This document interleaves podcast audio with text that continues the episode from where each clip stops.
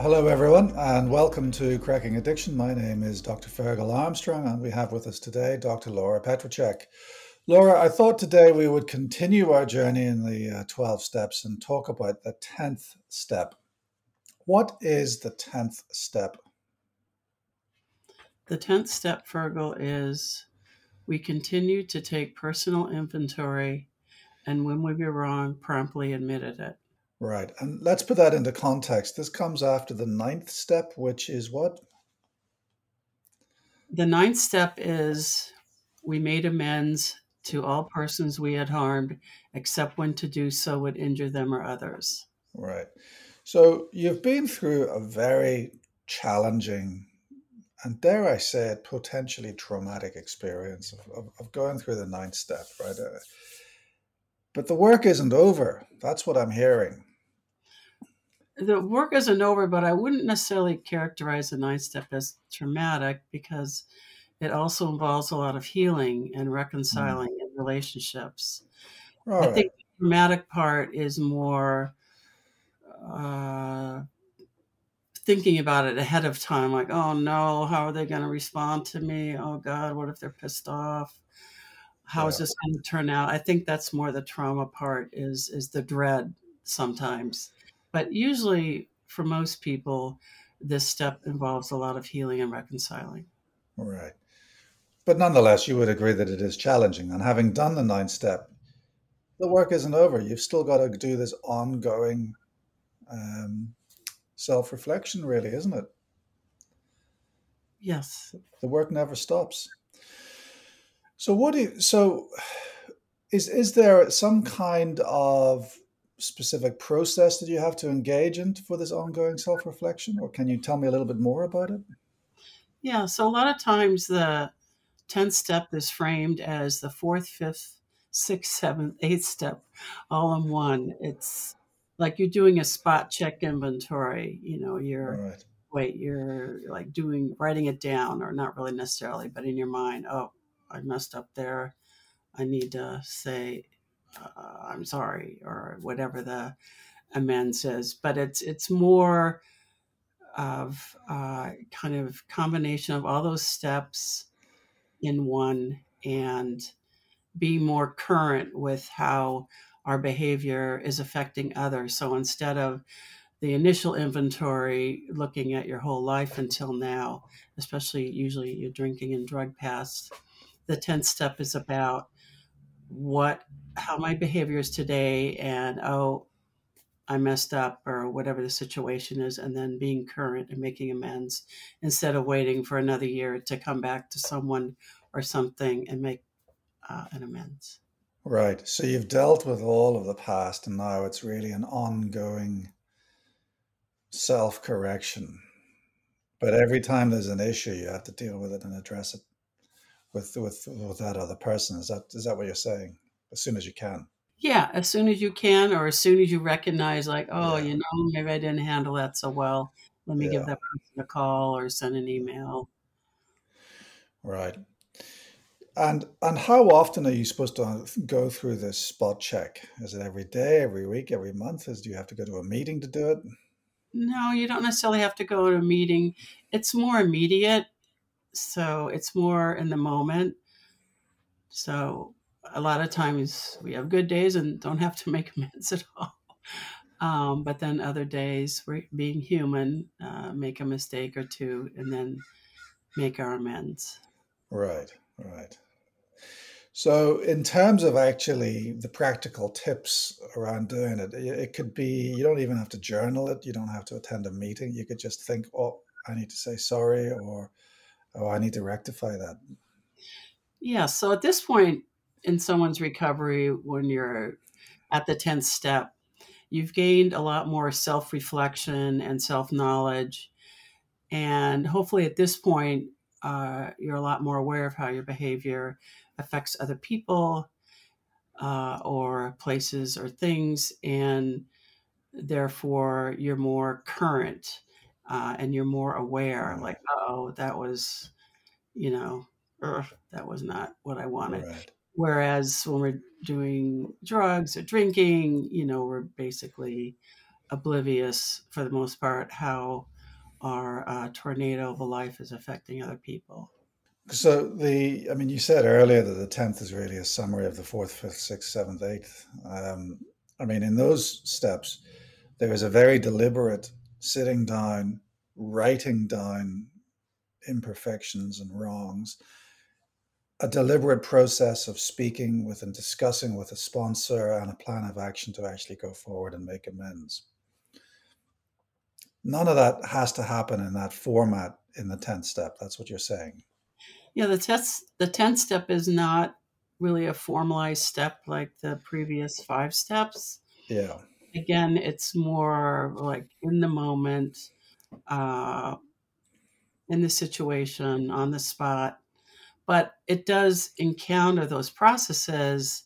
It's kind of like a, a cheat sheet on those right. steps put together. So, because you've already been through the formal training, as it were, the training wheels are off, and you're really you're left to your own devices to actually constantly self-check and constantly uh, go through in your own mind the previous steps as the tenth step. Yeah, you don't need to actually write anything down or or, or discuss it formally with a sponsor. No, you don't need to. I mean, I wouldn't necessarily say it's constant, um, right. but it's more it's definitely a, a more open awareness right sometimes a sponsor maybe you're having a challenge like you know when you're wrong to promptly admit it and then a sponsor might say well why don't you go back to the fourth step so let's say you have trouble with your boss why don't you write a fourth step about that situation um, right. um, to get more clarity before you make or don't make uh, an amends right okay is this something that you uh, discuss in groups? I mean, you've mentioned in other episodes that there are fourth step groups in uh, in the twelve step progress process. Is there a tenth step group? So step groups, Fergal, are uh, we rotate. So one week is the first step, the next week's the second, like the step meeting. So the overall uh, theme of the group is called the step meeting. So, like the group I'm in last night, we read the first step and um, and usually each week then do the subsequent step right and then you start after 12 weeks you go back to number right. one right but that's not the format for a lot of uh, uh, 12 step meetings no a lot of 12 steps meetings are a drunkalog or a drugalog and you tell your story what it was yeah. like what happened and what's it like now and then there's sharing involved. But what I like about the step meetings is that it's more structured. Yeah. There's more, there's tools talked about. It's more focused on recovery, yeah. whereas you know the um, stories could get a bit limiting after a while, um, and maybe not as helpful as a step meeting. Yeah, yeah. I mean that that's actually borne out in the evidence. There was a Cochrane review on the efficacy of um, twelve-step programs, and they did say that for those programs that uh, did actually have a recovery focus, there was very good evidence of efficacy. But sadly, there was, there was nothing mentioned about those programs that, as you say, were just story sharing. You know, the exchange of war stories. So, whilst whilst the exchange of war stories might be interesting, welcoming unifying at the in the in the beginning of a process, you do need to move on to the healing part, don't you?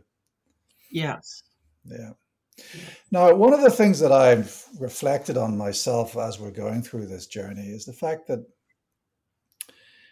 the the the self monitoring is not actually focused on substance consumption or alcohol consumption. It's focused on all wrongs and I'd like to make two points here now. I think we should discuss these two points. Firstly, um, the breadth of the of the self reflection in terms of, of personal growth really can apply to to anyone. You don't actually have to be substance affected to actually get benefit from going through to these through these steps in terms of developing your personal growth journey. And secondly, there seems to be an, a, a kind of a link between improving or growing in all areas areas of your life and a reduction in substance use. What would you say to those two thoughts? Uh, so I do agree. I mean, there is actually a workbook, 12 Steps for Everyone. I do believe Yeah. that the 12 steps, uh, anyone could benefit from them. Um, I'm, I don't, ex- I wasn't exactly clear. So are you saying that if your life's improving, then you're using drugs and alcohol less? No, well, yeah, yeah. Well, what I'm trying to say is that the, the, the steps don't, or this, at least the 10th step, does not specifically acknowledge or, or mention substance or alcohol use. It's talking about any wrong, as if to say that all wrongs are a function of substance use. Oh, I see. But yeah, they're, they're not at this point.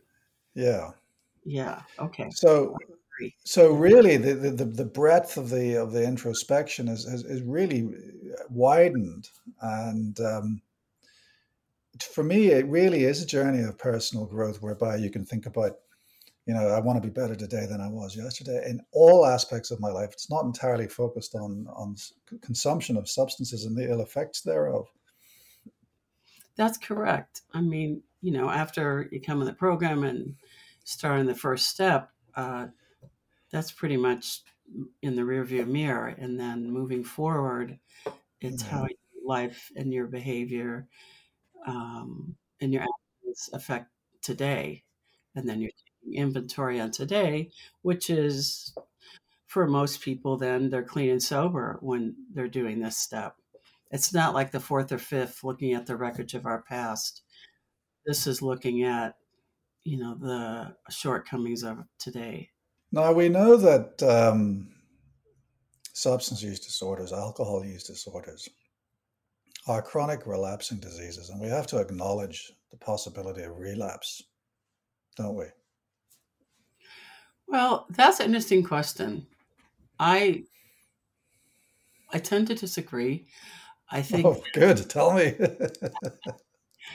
and why I say that is um, because I think it puts like I've been continuously clean and sober for 47 years, and I think that in a way when we say relapse is part of the disease and people mention that all the time it almost like i feel like it gives people permission to go back out. Like oh well it's part Mm, of the disease so or it's part of substance use disorder so here i go. Mm, um, it's like it almost gives them a pass i feel you know and then people come back we're like yay but um, I, I just uh, take issue with that relapse is, you know, to expect relapse because then I feel like it plants this thought, oh, okay, expect a relapse. Oh, well, you know, but So I feel like how if we, do we deal with how do we deal with relapse then? Because we can't deny the possibility of relapse. So how, we how how can't do we deal deny with it, it? but I feel like if we close that door, meaning it's not an option, because we, you really could have that as not an option, you know. Um, I mean, okay, I'll just, just really quickly, like for me, uh, I mean, you know, my history and through this podcast, initially before I came in, I tried to commit suicide. But I have made a commitment to myself, my higher power, my family. Like, that's not an option. That door is closed. And I feel we could do that also with substance use. Like, that's not an option anymore. I feel we Mm, could concentrate or bring that message like that's not an option anymore let me see what else i could do but i feel there's so much permission and oh that's okay you could go out 50 million times and uh, I, I i think that could be changed So the fact that you're able to say that is not an option, is that a function of your recovery or your internal resilience, or is it or or did that statement actually give you your recovery and your internal resilience? well i'm not exactly sure what came first the chicken or the egg but Well, I, I, I beg to, to to disagree with your disagreeing because I, I feel that, that that not an option I think is, is something that you grow into as as you recover. I think there are to to to, to say to someone in the throes of a substance use disorder, that's not an option. Well, maybe, okay, I think you have a point. It's not necessarily something I would say in the beginning, but uh, of someone's recovery.